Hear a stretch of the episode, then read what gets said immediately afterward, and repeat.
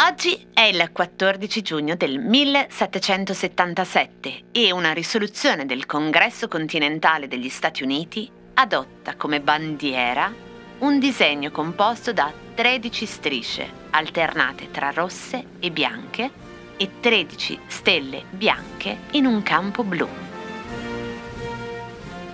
Oggi 14 giugno 2023, per raccontare la storia della bandiera americana, abbiamo a Cosa c'entra uno dei padroni di casa dei podcast del Post, che è anche uno dei più grandi conoscitori degli Stati Uniti, Francesco Costa.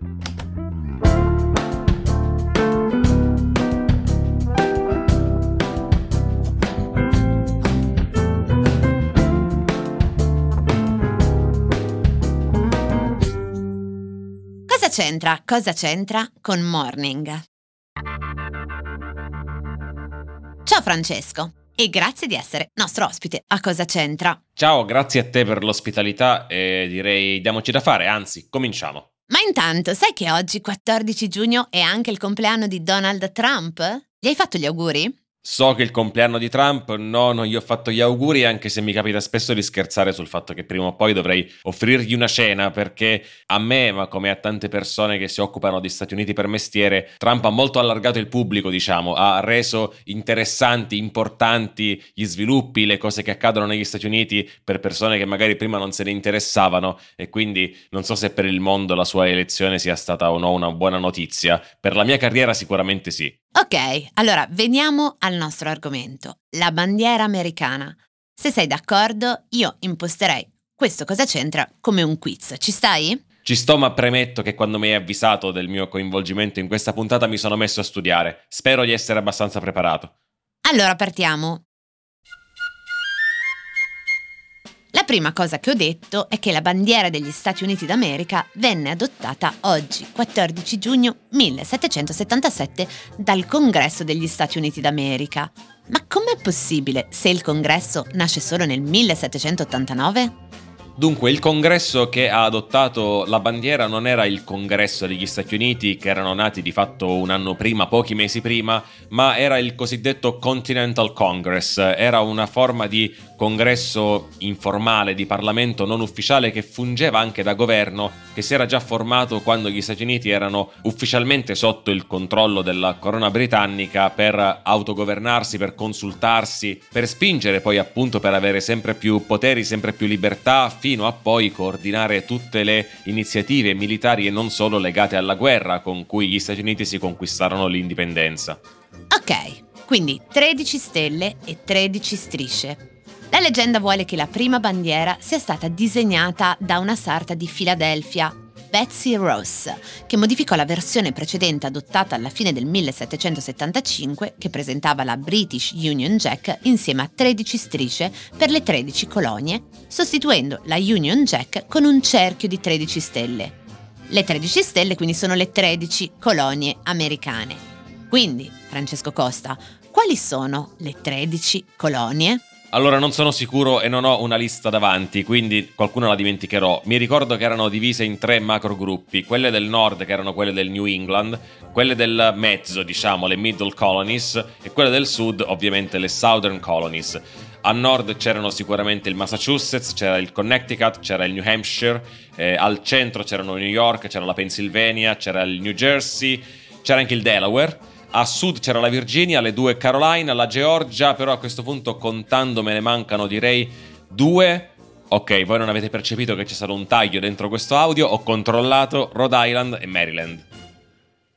Visto che gli Stati Uniti però si espandevano molto rapidamente con nuovi stati e aggiungere nuove strisce avrebbe reso tutto troppo disordinato, a un certo punto venne deciso che il numero di strisce sarebbe rimasto lo stesso, 13 per le 13 colonie fondatrici mentre i nuovi stati sarebbero stati riflessi nel numero di stelle che compaiono nella casella nell'angolo in alto a sinistra della bandiera americana e che sono appunto 50 stelle.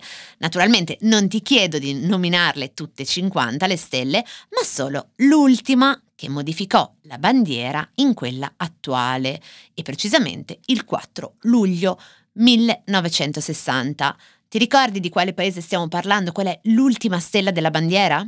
Allora, in quegli anni, fine anni 50, inizio anni 60, sono due gli ultimi stati che vengono incorporati negli Stati Uniti, che sono l'Alaska e le Hawaii. L'ultimo furono appunto le Hawaii, quindi direi le Hawaii. La accendiamo. Corretto, bravissimo. Erano proprio le Hawaii, annesse nel 1959. Per quanto riguarda il significato dei colori e dei simboli, il presidente George Washington affermò Prendiamo le stelle dal cielo il rosso del nostro paese di origine, Inghilterra, ma con le strisce bianche a dividerle, mostrando così al mondo l'indipendenza. E queste stesse strisce bianche passeranno ai posteri come simbolo di libertà. Quindi il rosso rappresenterebbe valore e forza, il bianco l'innocenza e purezza e il blu la perseveranza e la giustizia.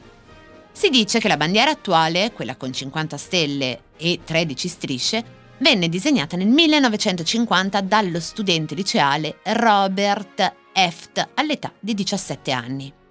Il ragazzo viveva a Lancaster, nell'Ohio, e pare che disegnò la bandiera per un progetto scolastico, che poi venne scelto tra 1500 candidature dall'allora presidente, che era era il presidente Dwight Eisenhower, che fu presidente negli anni 50 dopo la seconda guerra mondiale, gran personaggio, un generale diventato famosissimo per le sue azioni durante la seconda guerra mondiale, vittorie in Tunisia, sbarco in Sicilia, sbarco poi a Salerno, fu il generale che guidò gli alleati nello sbarco in Italia, fu il generale che firmò l'armistizio di Cassibile, per esempio, quello che sancì l'uscita dell'Italia dalla guerra. Il suo vice, cosa che molti non sanno o non ricordano, era Richard Nixon, quel Nixon, quello che poi sarebbe diventato sfidante di Kennedy, sconfitto da Kennedy, poi presidente del caso Watergate, l'unico presidente a essersi dimesso nella storia americana. Eisenhower aveva anche uno slogan politico imbattibile perché il il diminutivo del suo nome Dwight era Ike e quindi il suo slogan era I like I.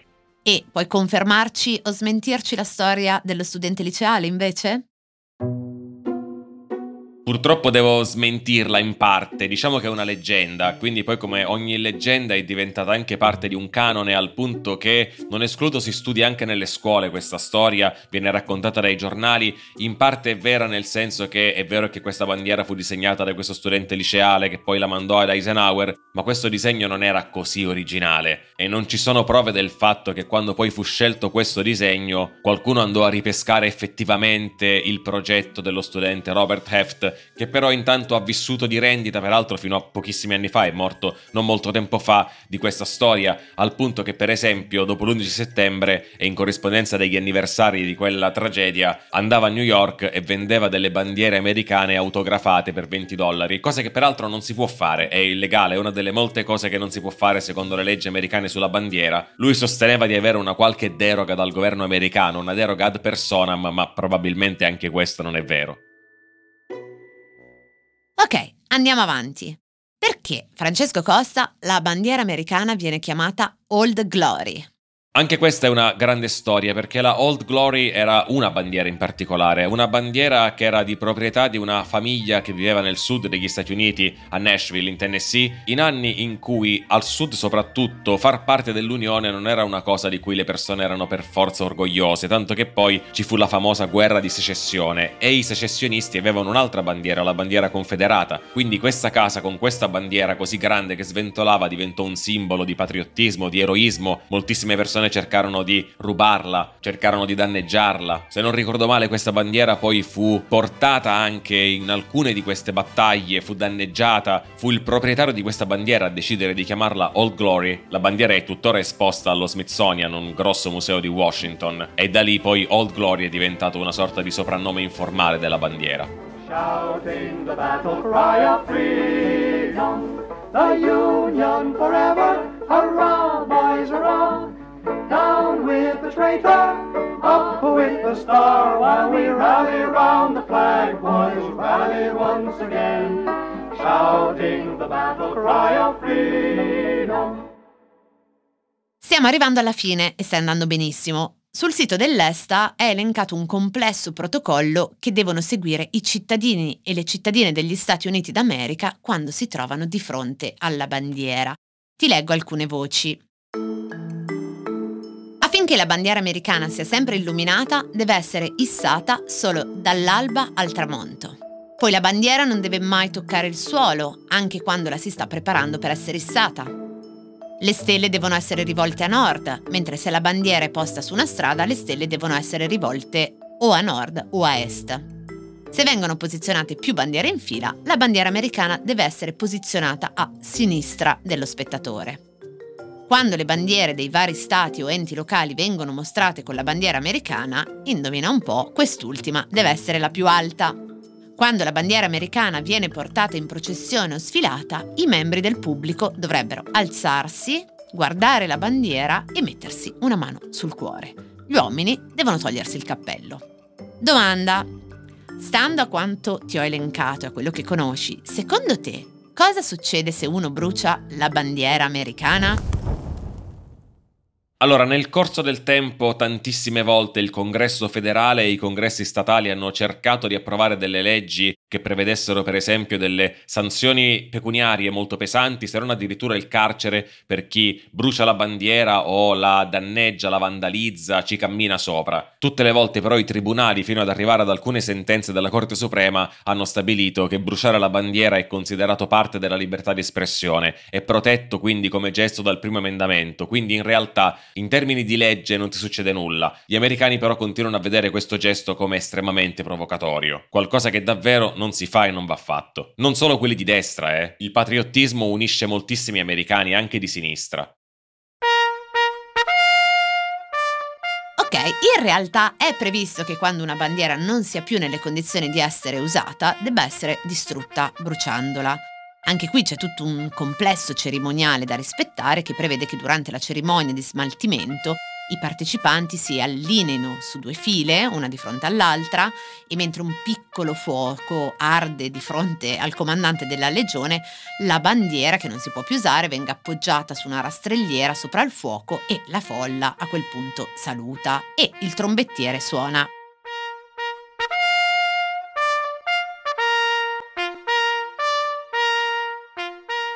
Vuoi provare, Francesco Costa, a intonarci il motivetto che suona il trombettiere? Allora, la voce oggi mi tradisce, quindi non so se sono in grado e non vorrei che poi finisca come quelli che bruciano la bandiera come un vilipendio clamoroso e non mi fanno più entrare negli Stati Uniti. Dovrebbe essere una cosa tipo pa pa pa pa pa pa pa pa, molto più lento di così. Le città le organizzano periodicamente, così che chi ha una bandiera a casa di cui ha bisogno di disfarsi perché è danneggiata, per qualsiasi motivo, non debba buttarla nella spazzatura, cosa che è considerata da molti americani irrispettosa, al di là di cosa dicono le leggi, non vogliono proprio farlo, ma possono appunto consegnare questa bandiera per poi partecipare a una di queste cerimonie di ritiro delle bandiere. Il motivetto infatti credo si chiami retreat. American girls And American guys will always stand up and salute. We'll always recognize when we see old glory flying. There's a lot of men dead. So we can sleep in peace at night when we lay down our head. Ok, allora, ultima domanda, libera. Qual è il posto più strano dove hai visto una bandiera americana? Sai che non ho una risposta a questa domanda, ma non perché non mi sia capitato di vedere la bandiera in posti strani, ma perché la bandiera americana non è più soltanto una bandiera, è un simbolo pop, è un elemento di cultura popolare e quindi non suona particolarmente strano sapere che io ho visto delle mutande con la bandiera americana, no? Del cibo a forma di bandiera americana. Per cui la cosa che dirò e che mi ha stupito poi viaggiando negli Stati Uniti sulla bandiera è la dimensione delle bandiere. Questa è un'esperienza molto comune per chi arriva negli Stati Uniti e poi dall'aeroporto prende un taxi o noleggia una macchina e va verso la città, l'albergo, il posto in cui vuole andare, perché in queste strade appunto molto larghe che collegano gli aeroporti alle città ci sono molti concessionari di automobili, per esempio, tra le molte attività. E non so perché, ma le concessionarie di automobili in particolare fanno volare, forse per farsi notare, queste bandiere che si vedono davvero a grandissima distanza, gigantesche, colossali, credo grandi 3 o 4 volte un appartamento. Per cui ecco, nel caso della bandiera americana quello che ti colpisce non è tanto il cosa, cioè il cosa vedi, dove vedi la bandiera americana, è il quanto, nelle dimensioni e nelle quantità. Tantissime case espongono la bandiera fuori e quando vedete appunto una bandiera fuori da una casa non vuol dire che lì dentro ci sia un qualche nazionalista pazzo. La bandiera americana fuori dalla casa la espone praticamente chiunque.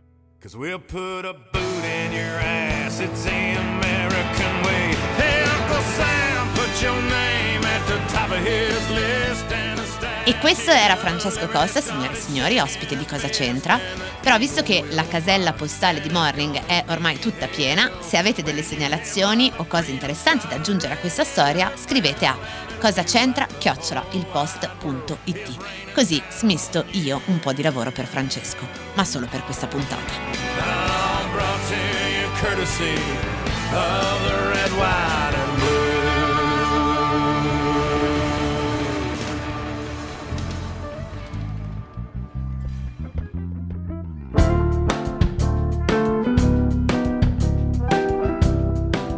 Cose arrivate da vari luoghi, epoche e situazioni. Sono sintomi, sono diagnosi e a volte sono soluzioni. Messe una accanto all'altra ci raccontano chi siamo. Io sono Chiara Alessi e Cosa c'entra è un podcast del Post in cui partendo da un fatto del giorno vi racconto la storia delle cose.